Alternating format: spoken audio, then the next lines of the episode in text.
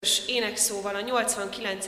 Zsoltárunkat énekelve, énekeljük először fennállva az első verset, majd helyünket elfoglalva a harmadik, a hetedik és a nyolcadik verseit. ami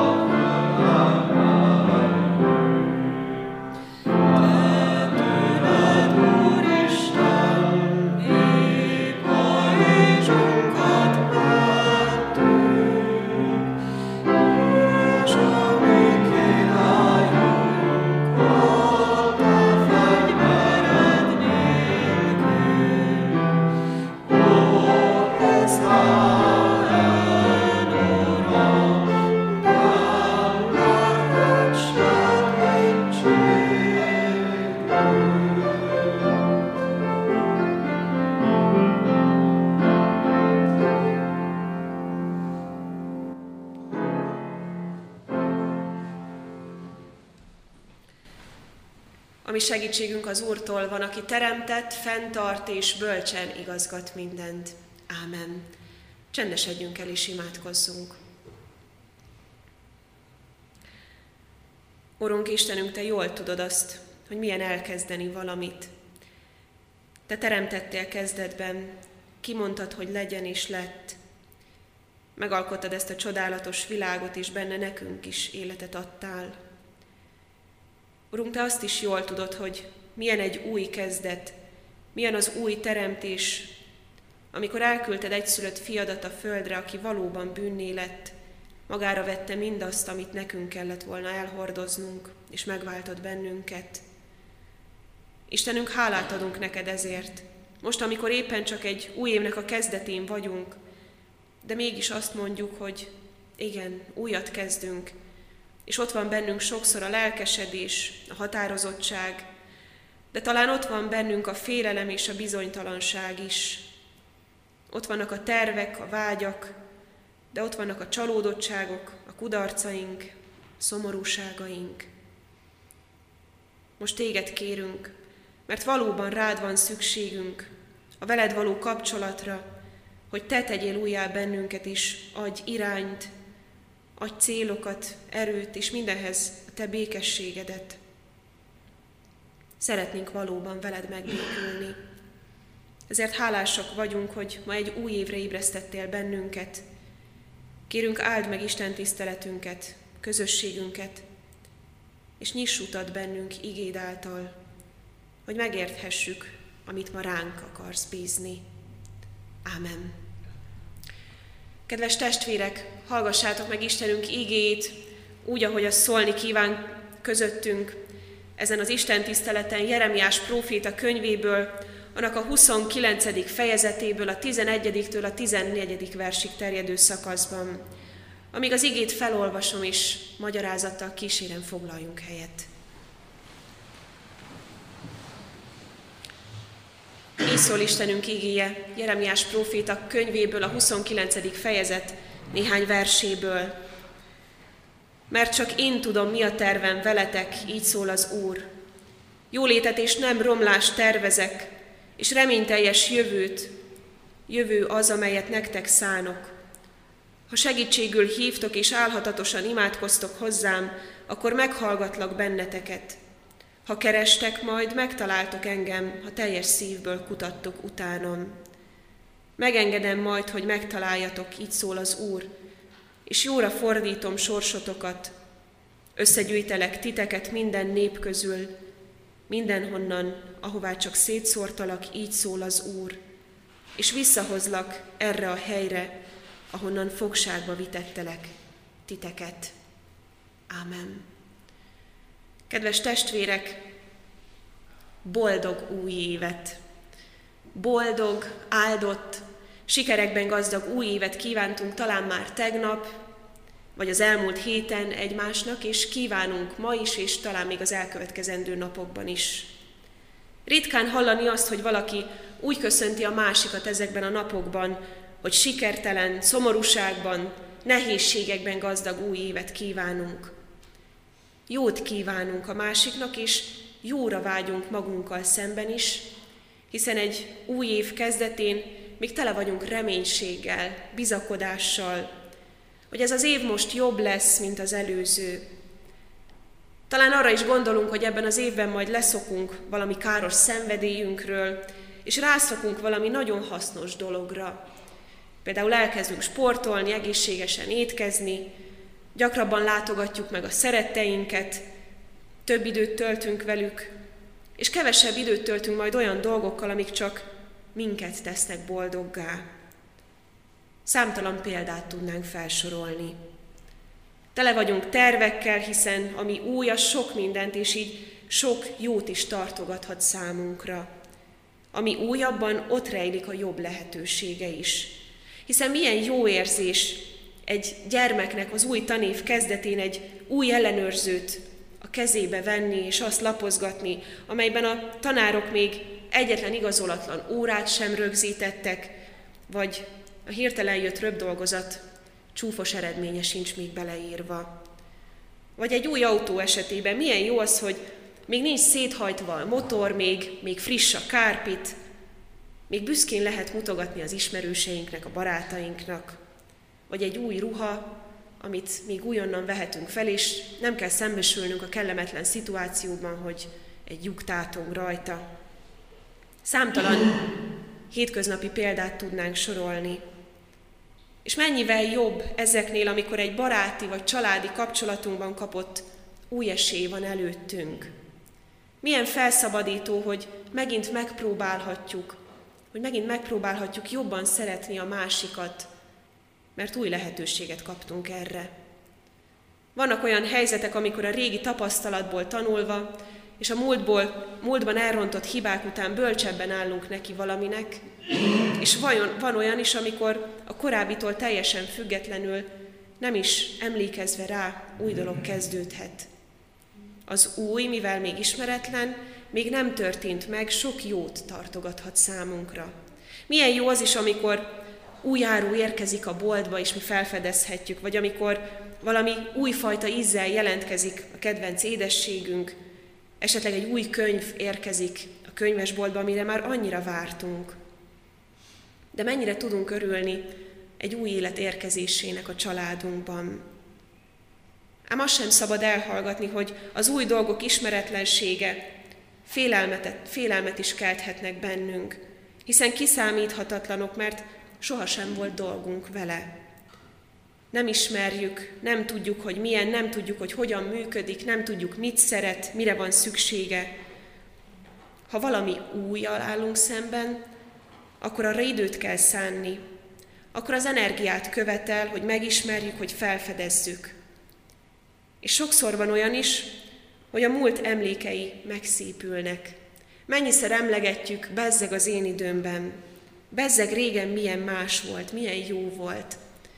És az érdekes, hogy nem csak a felnőttek vagy az idősebb generációk emlegetik, hanem már a gyermekek is gyakran felkiáltva mondják, amikor ő kicsi volt, akkor egészen másképp volt.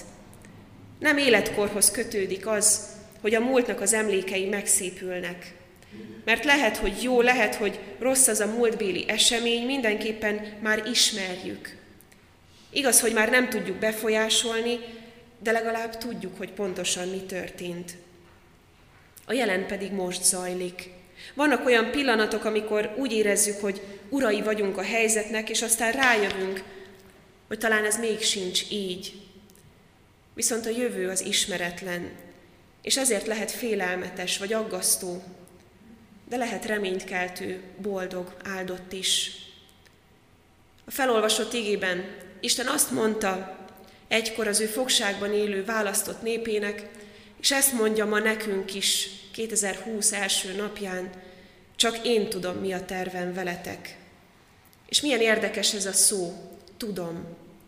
Az Isten nem sejti, nem gondolja, nem ötletei vannak arra, hogy mi lesz velünk, hanem tudja. Ő tudja, hogy mi a terve az emberrel, hogy mi a terve veled és velem, sőt azt mondja, hogy csak ő tudja ezt igazán. Pedig ha őszinték vagyunk, akkor talán mindannyian elmondhatjuk, hogy tervünk az van nekünk is számtalan. Egy új élethelyzet, egy új lehetőség, egy új év elején annyi, de annyi tervünk lehet. De azt is tudjuk, hiszen már megtapasztaltuk, hogy nagyon fontos a tervezés, de nem mindig sikerül úgy minden, ahogyan azt előre elgondoltuk. És talán nem a tervezésünkben van a hiba, hanem sokszor egy nem várt tényező is jelentkezik, amely felborít. Eltervezem, hogy időben odaérek egy találkozóra, de a busz megint kimaradt, vagy dugóba keveredtünk, és így tovább. Eltervezem, hogy most türelemmel fogok bánni a talán kicsit bosszantó családtagom, kollégám, barátom felé, és újra mond valamit, amivel felbosszant, és csak egy kiadós veszekedés után jut újra eszembe az, hogy én nem ezt terveztem. Olyan sok mindent tervezünk, és nagyon fontos és hasznos a tervezés. De fontos figyelembe vennünk, hogy nem ismerjük a jövő minden részletét, és nem tudunk felkészülni sem minden váratlan fordulatra, hiszen ha számíthatnánk rá, akkor nem lenne váratlan. Milyen nagy bíztatás ebben a helyzetben, és milyen nagy áldás az, hogy Isten, aki mindent kézben tart, ismeri a jövőt, és tud az összes váratlan fordulatról. Mert neki a kezében van a múlt, a jelen, és a jövőnk is. És ennek az Istennek van terve velünk, és ez a terv egy jó terv. Így bár a jövő továbbra is ismeretlen számunkra, mégsem kell feltétlenül, hogy félelmetes is legyen, mert ahogy hallottuk a felolvasott igében, az Úr terve velünk békesség, jólét a romlás helyett, és a reményteljes jövő. Ezt szánja nekünk az Úr is, ez az ő, ő terve mi velünk. Mi hogyan reagálunk erre? Vajon elfogadjuk ezt, vagy köszönjük, nem kérünk belőle? El tudjuk ezt hinni, vagy bizonytalanul, hitetlenkedve fogadjuk? A Jeremiás könyvéből felolvasott rész a fogságban élő népnek szólt először. Ez nem egy néhány hónapos vagy néhány éves fogságba vitel volt. Ez közel 70 évig tartó nyomorúság volt a nép számára. És Isten a mi életünkben is megengedi ezt, nem? Olyan dolgokat, amik nem jók, amik nem kellemesek, olyan élethelyzeteink lehetnek, amikor nagyon könnyen tudunk azonosulni a fogságban élő néppel, hogy milyen a véget nem érő bizonytalanság és szorongatottság, hogy milyen az, amikor nem látjuk a végét a dolgoknak. Talán ismerjük azt az élethelyzetet, amikor az életünk egy adott pontján nem is tudjuk, hogy hogy, de olyan helyzetbe kerülünk, hogy amikor körülnézünk, akkor csak reménytelenséget, sötétséget látunk. Kilártástalanságot és talán teljes összeomlást. Ilyenkor az egyetlen dolog, amibe kapaszkodhatunk, hogy az Isten nem romlást tervez. A jövő a kezébe van, ami egy reményteljes jövő. És igen, lehetnek olyan körülmények, lehetnek olyan helyzetek, amikor ez teljesen képtelenségnek tűnik, mert emberileg nézve nem látszik, hogy valaha reménnyel telik meg a szívünk. Kutatjuk, de nem látjuk a mikort és a hogyant. De mégis kapaszkodhatunk ebbe az ígéretbe, és elhihetjük, hogy az Isten mondja ezt minden körülményünk ellenére. Ez nem azt jelenti, hogy egy csapásra megoldódik minden, hogy jóra fordulnak a dolgaink. Azt viszont jelenti, hogy teljes tudatában lehetünk annak, hogy az Isten kezében tart mindent. Kezében tartja a jelent és a jövőt is. Hogy ő, majd, hogy ő nem sejti, nem reméli, hanem tudja mindezt. Ez az év, bár még csak néhány órája, de elkezdődött. És a 2019-es évre már tavaly évként kell tekintenünk. Az már bizonyos szempontból a múlt, bár még nagyon közel van. Talán vártuk ezt az időszakot, talán vártuk ezt az új esztendőt, de az is lehet, hogy észrevétlenül érkezett meg az elmúlt hetek, az elmúlt hónapok sürgése után. Ebben az új évben kezdhetünk mi is új dolgokba, de az ige tanácsa szerint vannak olyan dolgok is, amiket folytathatunk. Az Isten igében a felolvasott néhány sorban azt hallottuk, hogy ha segítségül hívtok és álhatatosan imádkoztok hozzám, akkor meghallgatlak benneteket. Az Isten bátorítása nem csak a reményteljes jövő, hanem az is, hogy ő egy imát meghallgató Isten, hogy ő megtalálható, ha keressük. És milyen különleges, hogy akkor a legelső hallgatóság számára, a fogságban élő izraeliek számára is igazi ígéret volt.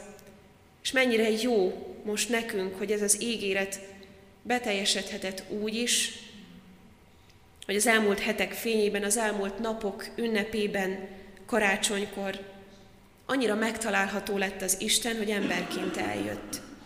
Csecsemőként megszületett. Jézus Krisztusban az Isten eljött közénk, hogy még könnyebb legyen őt megtalálni. Ez lehet az a jó hír, ami nem csak karácsonykor szól, nem, és nem csak ezen az ünnepi napon, amikor elkezdünk valami újat, hanem minden egyes napon jó hír lehet számunkra. És ezt Jézus Krisztus földre érkezésének, az Isten megtalálhatóságának a jó hírét ebben az évben is hirdethetjük. Ahogyan az égében olvassuk, ha valaki Krisztusban van, új teremtés az. El lehet mondanunk, hogy az Istennel békességre lehet jutni. El lehet mondanunk, hogy Isten igazságos Isten, aki nem tűri a bűnt, de Jézus Krisztus elhordozta a bűnért járó büntetést, és általa van útunk a mindenhatóhoz. Jézus ugyanaz az Úr, aki békességet és nem romlást tervez. És ez a Jézus ugyanaz az Úr, akinek fontos volt az ember, és életét adta érte, hogy semmi se válassza el az Isten szeretetétől. Olyan sokan mondják azt, hogy nincs dolguk az Istennel, vagy nem elég jók az Istennek. Ez az ige nekik is szól, hogy Jézus Krisztus pont azért jött, hogy mindenki megismerje az Istent. A nem elég jóknak is reménységet kínál, és magához hívja. Ezért mondjuk el családunkban, ránk bízottak között, hogy Isten mindenkit vár, mindenkit számon tart, és mindenkit ismer. Így legyen újjá nem csak az évünk, hanem az életünk is. És kezdjük most az új évet, úgy, hogy bízunk annak az ígéretében, aki tudja, hogy mi volt, hogy mi van, és hogy mi lesz. Bízunk annak az Istennek az ígéretében, aki fiát küldte a mi üdvösségünkre. Legyen emlékezet, példa és valóság számunkra ez az úrvacsorában is. Ámen. Ige hirdetésre válaszolva és az úrvacsorára készülve énekeljük a 261. dicséretünket.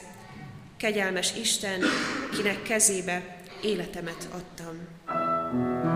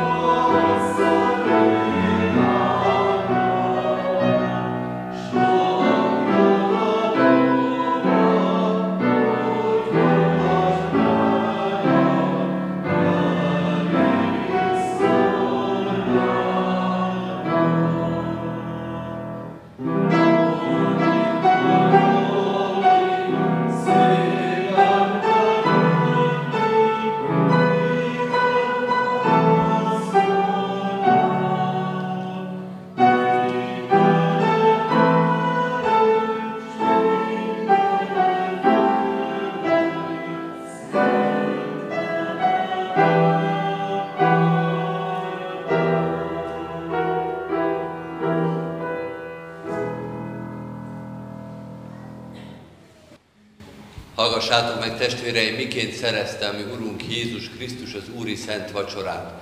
Pálapostolnak a korintusiakhoz írott első levelének a 11. részéből olvasom, ahol Pál ezt mondja.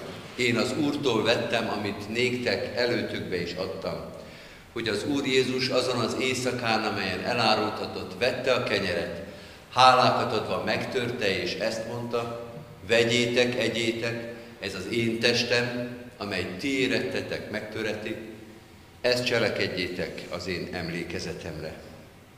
Hasonlóképpen a poharat is vettem, minek utána a vacsorát volna ezt mondván, e poháram az új szövetség az én vérem által.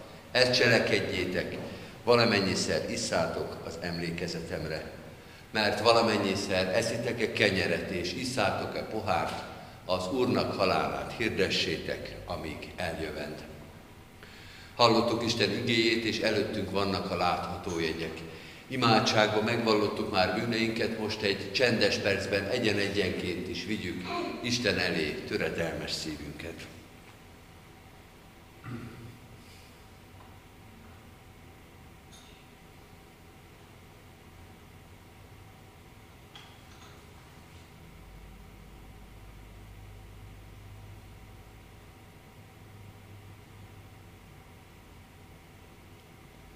Amen. Bűnvallásunk, töredelmes imádságunk után hitünket is valljuk meg az apostoli hitvallás szavaival. Hiszek egy Istenben, mindenható atyában, mennek és földnek teremtőjében, és Jézus Krisztusban, az ő egyszülött fiában, ami Urunkban, aki fogantatott Szentlélektől, született Szűz Máriától, Szenvedett Poncius Pilátus alatt, megfeszítették, meghalt és eltemették. Alászállt a pokrokra. Harmadnapon feltámadt a halottak közül, fölment a mennybe, ott ül a mindenható Atya Isten jobbján, onnan jön el ítélni élőket és voltakat. Hiszek Szentlélekben, hiszem az egyetemes Anya Szent Egyházat, a szentek közösségét, a bűnök bocsánatát, a test feltámadását és az örök életet. Amen. Testvéreim, arra kérlek még titeket, hogy a következő két kérdésre hallható szóval is válaszoljatok. Először azt kérdezem, hiszitek-e, hogy úgy szerette Isten a világot, hogy az ő egyszülött fiát adta, hogy aki hisz ő benne, el ne vesszen, hanem örök élete legyen. Ha így van, válaszoljátok, hiszem és vallom. Másodszor azt kérdezem, ígéritek-e, fogadjátok-e, hogy a kegyelemért egész életeteket az Úrnak szentelitek, mint élő, szent és neki kedves áldozatot. Ha igen, válaszoljátok, ígérem és fogadom. Mindezeket én is veletek együtt hiszem és vallom, ígérem és fogadom, most azért én, mint az én Uram Jézus Krisztusnak méltatlan bár, de hivatalos szolgája, hirdetem néktek bűneiteknek bocsánatát és az örök életet, melyet megáld a mi kegyelmes mennyei atyánk, Jézus Krisztus érdeméért minnyájatoknak. Amen. Foglaljuk el a helyünket, kedves testvérek, és készüljünk az úrvacsorai jegyek vételére, a délutáni Isten tiszteleten az, or, a zongora hangjai alatt vesszük az úrvacsorát, nem közös énekléssel, hanem a zongora játékát fogjuk hallani, és úgy vesszük az úrvacsorát, hogy először ebből a széksorokból kérjük a testvéreket, hogy akik úrvacsorát vesznek, jöjjenek ide, itt veszik a kenyeret, itt veszik majd a bort, és középpen mennek vissza a helyükre. Amikor innen már jöttek úrvacsorázni, akkor ez a széksor következik, itt középpen kell előre jönni, kenyér, bor, és az ajtó felül megyünk vissza a helyünkre. Aki valamilyen okból nem él alkoholos itallal, kérjük, hogy kérje a kék szallaggal kötött, átkötött rejteket, ezekben alkoholmentes ital található. Járuljunk tehát az úrasztalához, és hallgassuk az zongora játékát.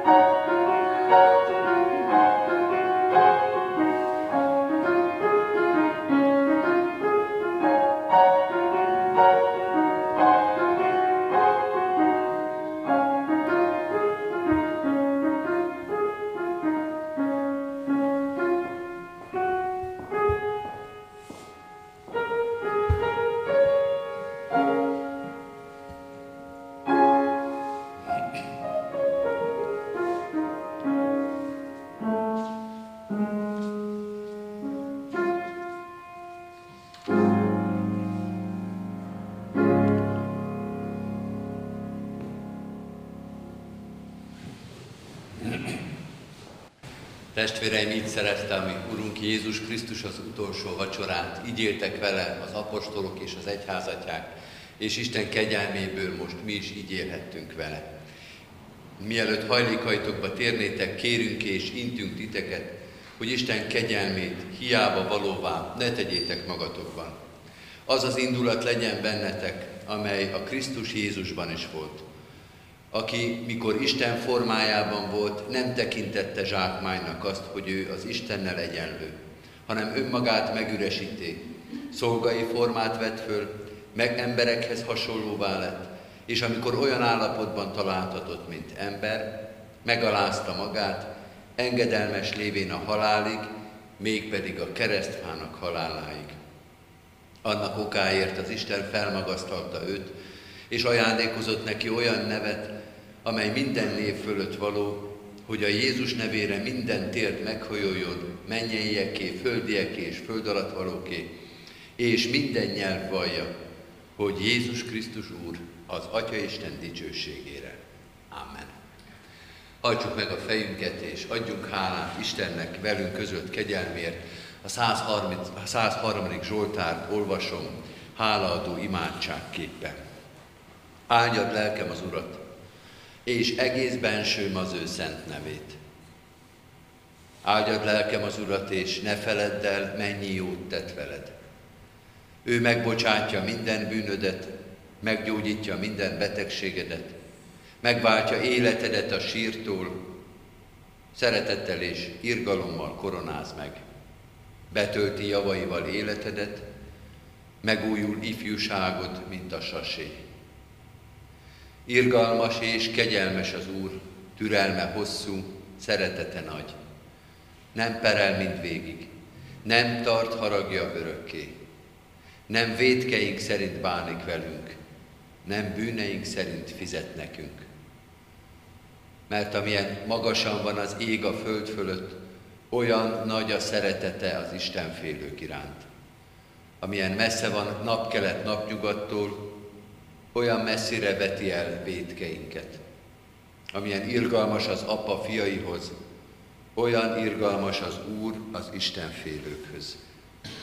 Az Úr szeretete mindörökké az Istenfélőkkel, Istenfélőkkel van, és igazsága még az unokáikkal is, azokkal, akik megtartják szövetségét, és törődnek rendelkezésének teljesítésével.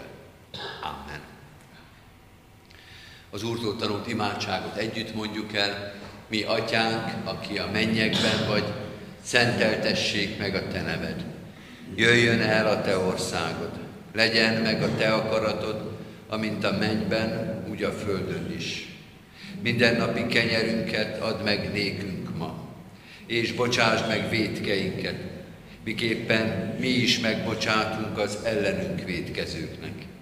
És ne vigy minket kísértésbe, de szabadíts meg a gonosztól, mert tiéd az ország, a hatalom és a dicsőség mindörökké. Amen. Végezetül közösen énekeljük el nemzeti imádságunkat, a himnuszt.